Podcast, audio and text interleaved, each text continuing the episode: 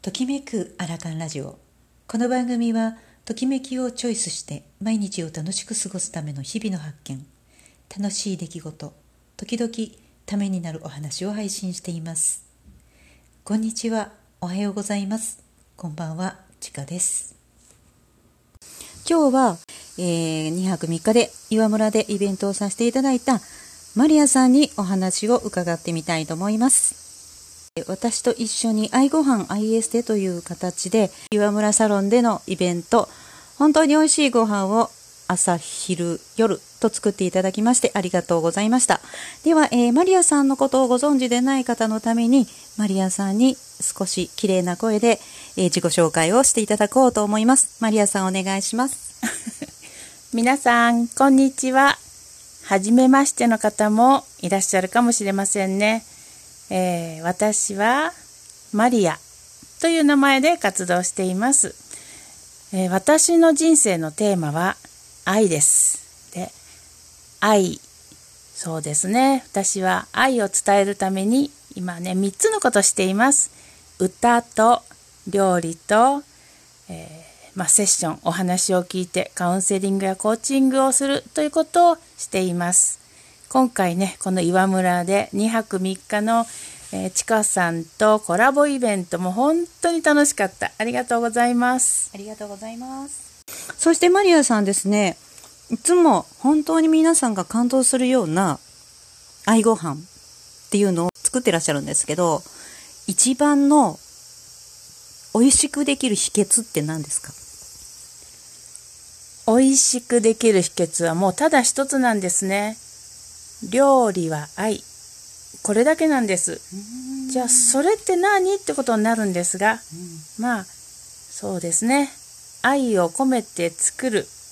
私はあのこの愛というのはまあじゃあ例えば大切という言葉に置き換えています。例えば食材を大切にする。そして、まあ、自分の感覚を大切にする。で何よりも食べてくださる方を大切に大切に思って作るともう本当に美味しくできちゃう。だから愛ご飯なんです。なるほど。深いですね。じゃあこの先こんな方に広げていきたいなっていう一番どんな人に届けたいというかそういう思考の仕方ですね。もう人生いろんな経験を積み上げてきてから来たからこそのもういろんな思いがここのお料理にも凝縮されていると思うんですがどんな方たちに一番その思いをお伝えしていかれたいですか？そうですね。まず私は私の大切なパートナーさんのためにいつも愛ご飯を作っています。そしてその次は、えー、私のすぐ周りの方。まあ私のことを知っていらっしゃってそして、まあ、私ご飯作っているのよって言ったら、いやーもう食べに行きたいって、そしてね、えー、名古屋で私は、まあ、時々ね、その自分の自宅サロンで、おうちサロンで愛ご飯を作っているんですけども、それを食べに来てくださる方、それから次は、まだ食べたことがないけれども、うん、なんかマリアさんって、愛ご飯っていうのやってるんですってねって、それを知って、食べに行きたいなーっていうふうに思っていらっしゃる方もうなんかねあの辺にもいるかなこの辺にもいるかなってだんだんねこうそういう感じがしてくるんですね。でそういう人たちのことも思いながら私作っています。でご飯って毎日のことでで食事はやっぱりねもう体と心を作ります。ですから、えー、愛を込めて大切にそうやって作られたご飯を食べたら元気になるしそれから愛ご飯を作ってみたいそんなご飯が作りたいっていう方そういう方にも届けていきたいですね。だって簡単なの。とってもシンプルで。ですね。やはりなんかこう知ってしまうとすごくシンプルでなんでこんなにシンプルなのにっていうぐらいただやはりこのマリアさんのように愛情をかけるとかってそういうことはもうちょっといろんな積み重ねもいるかもしれませんがあのー、まずはもうなんかあのごちそうが並んだところを見るととても複雑で難しくてもう手間も時間もかけてるんじゃないかみたいな。で私も、まあ、マリアさんの愛ご飯の,、まあ、あのイベントとかに参加させていただくとえこれで？っていう感じぐらい意外と手軽ただやはり調味料とか道具とかは揃えておく必要がやっぱりあるんだなと思いますがもうそうすると私もこの3日間でま体調がすごく良くなったっていうのはやっぱり感じるんですがで体がやっぱりそれを実感するとやってみたくなるっていうかそれもすごく思うんですよね。でマリアさんじゃあこの先まあ愛ご飯で控えているイベントとかですね。これからまたどういうふうに広げていくとかこんなあのイベントだったらあのやってみたいなみたいなことって何かお考えのことありますか？そうですね。私そういえば先日ね、うんうん、初めてオンラインで、うん、あのご飯をね作るところを実際にまあ見ていただくというのを本当に初めてやってみたんですね。でそれまでは、まあ、リアルでこう食べていただくっていうことを大事にしてたんですけれどもあのオンラインでもできるかもしれないと思ってその時はねひじきの煮物とそれから、えー、大根の甘酢漬けっていうねその2つをやってみたんです。そしたらね、あの見てくださった方が、やっぱり見るとよく分かってもうすぐ作りたくなって作ってみたっていう声があってすごく嬉しかったです。はい。えー、その時はだいたいそのイベント、ズームのイベントには何名ぐらいの方が参加されたんですか？その時はね、初めての時は6名でした。うん、もうね、その6名の方がね、本当に喜んでくださって、私嬉しかったです。すごいですね。また新たな新境地という感じで。じゃあ、もしかしたらそれは、世界中どこにいたって見られるし、えー、まあ、日本全国どこでもなかなかマリアさんのところへ行きたいけど行けないっていう方でも簡単に覚えることができたり、まあ、参加して学べることもありそうですよね。うん、でもね実は実はね、うんうん、その作り方を見ていただくっていうことがね主じゃないんですね。私愛ご飯っていうのはもう愛を込めて作るそれってなかなかあのじゃあどんなこと？ってなるんですけれどもそれを愛ご飯5つの秘密というのにまとめてこの前のオンラインレッスンの時にはまずそのお話をして愛ご飯の5つの秘密。でその後でまあその2種目あの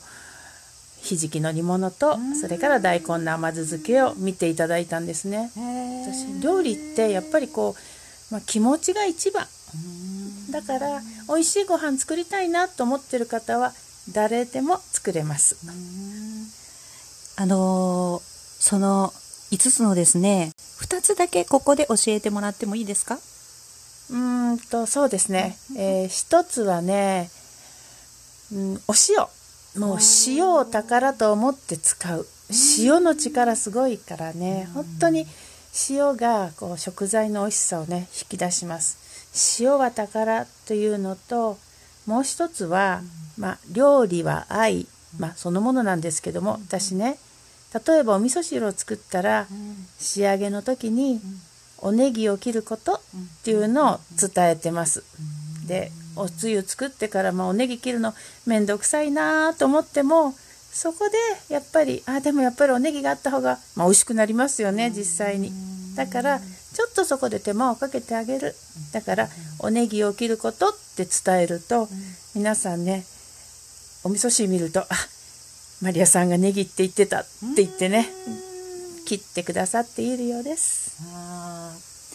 いや長年つきあの培われた大切な5つのうちの2つ教えていただいてありがとうございます。でも本当に何ですか？感動します。全ての料理に感動するけど私あのおにぎり？おむすび？おにぎりってあのおむすびですよね。結ぶ。あのあのおにぎりおむすびのところの周りにこの光り輝いた塩が見えたってあれがすごく 感動して何このこのこれってどういう普通だと握ってしまうからやっぱり見えないわけですよね。そしてそのそれをふふって食べた時のねあのあれすごくあのおむすびを知ってはいたけど初めて体験してなんだこれって思ったんですね。まあでもあ全てがなんかここに詰まってるのかなっていうのもちょっとありましたしはい。じゃあえっ、ー、とあの綺麗な有線の音が入ったんですけれどもね。そうこれが1時間おきに。のどかですよねはい。じゃあえっ、ー、とマリアさんのホームページこちらに、えー、貼り付けさせていただこうと思うんですがそこにその情報、えー、とかも載ってますか？そうですね、あのもしね、うん。愛ご飯って何かなとか、マリアさんってどういう人かなって思ったら、それを、まあ、読んでいただいて連絡先もあるので、ちょっとねつながってください。私はもう気持ちが一番大事だと思っているのではい、はい、じゃあそういう風で貼り付けさせていただきます。マリアさんの、えー、柳井和子さんの情報を、えー、最初のところに貼り付けておきますので多分このお話聞いてすごくマリアさんに興味を持たれた方もあるしあのちょっと探ってみたいっていう方もあると思いますのでぜひぜひそちらから、えー、そのうちにきっとマリアさんも、えー、音声配信始められると思いますので 皆さんもそちらの方もお楽しみにされてはい今日はじゃあこちらで失礼しますが、えー、まあ、えー、イベントをさせていただきました愛ご飯と愛エステについてですね、えー、今日はマリアさんにお話を伺いました。はい、ちかさん本当にありがとう。この3日間とっても楽しかったです。私もです。ありがとうございました。機会がありましたらよろしくお願いします。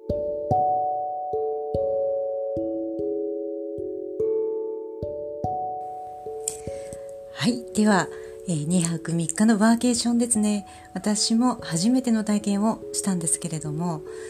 えー、いつもだと綺麗な BGM が流れる中で、えー、空間を整えてやっているんですが今回、まあ、途中から BGM は少し流させていただいたんですが日暮らしの音、えー、その街の空間の音ですかとても癒し効果があってもうそのままでもぐっすり眠っていただけたと思いますしうん私自身もいつもだとその曲のテンポに合わせて技術をするなんてこともあるんですが全くそれ必要なくその日暮らしの声だけとか、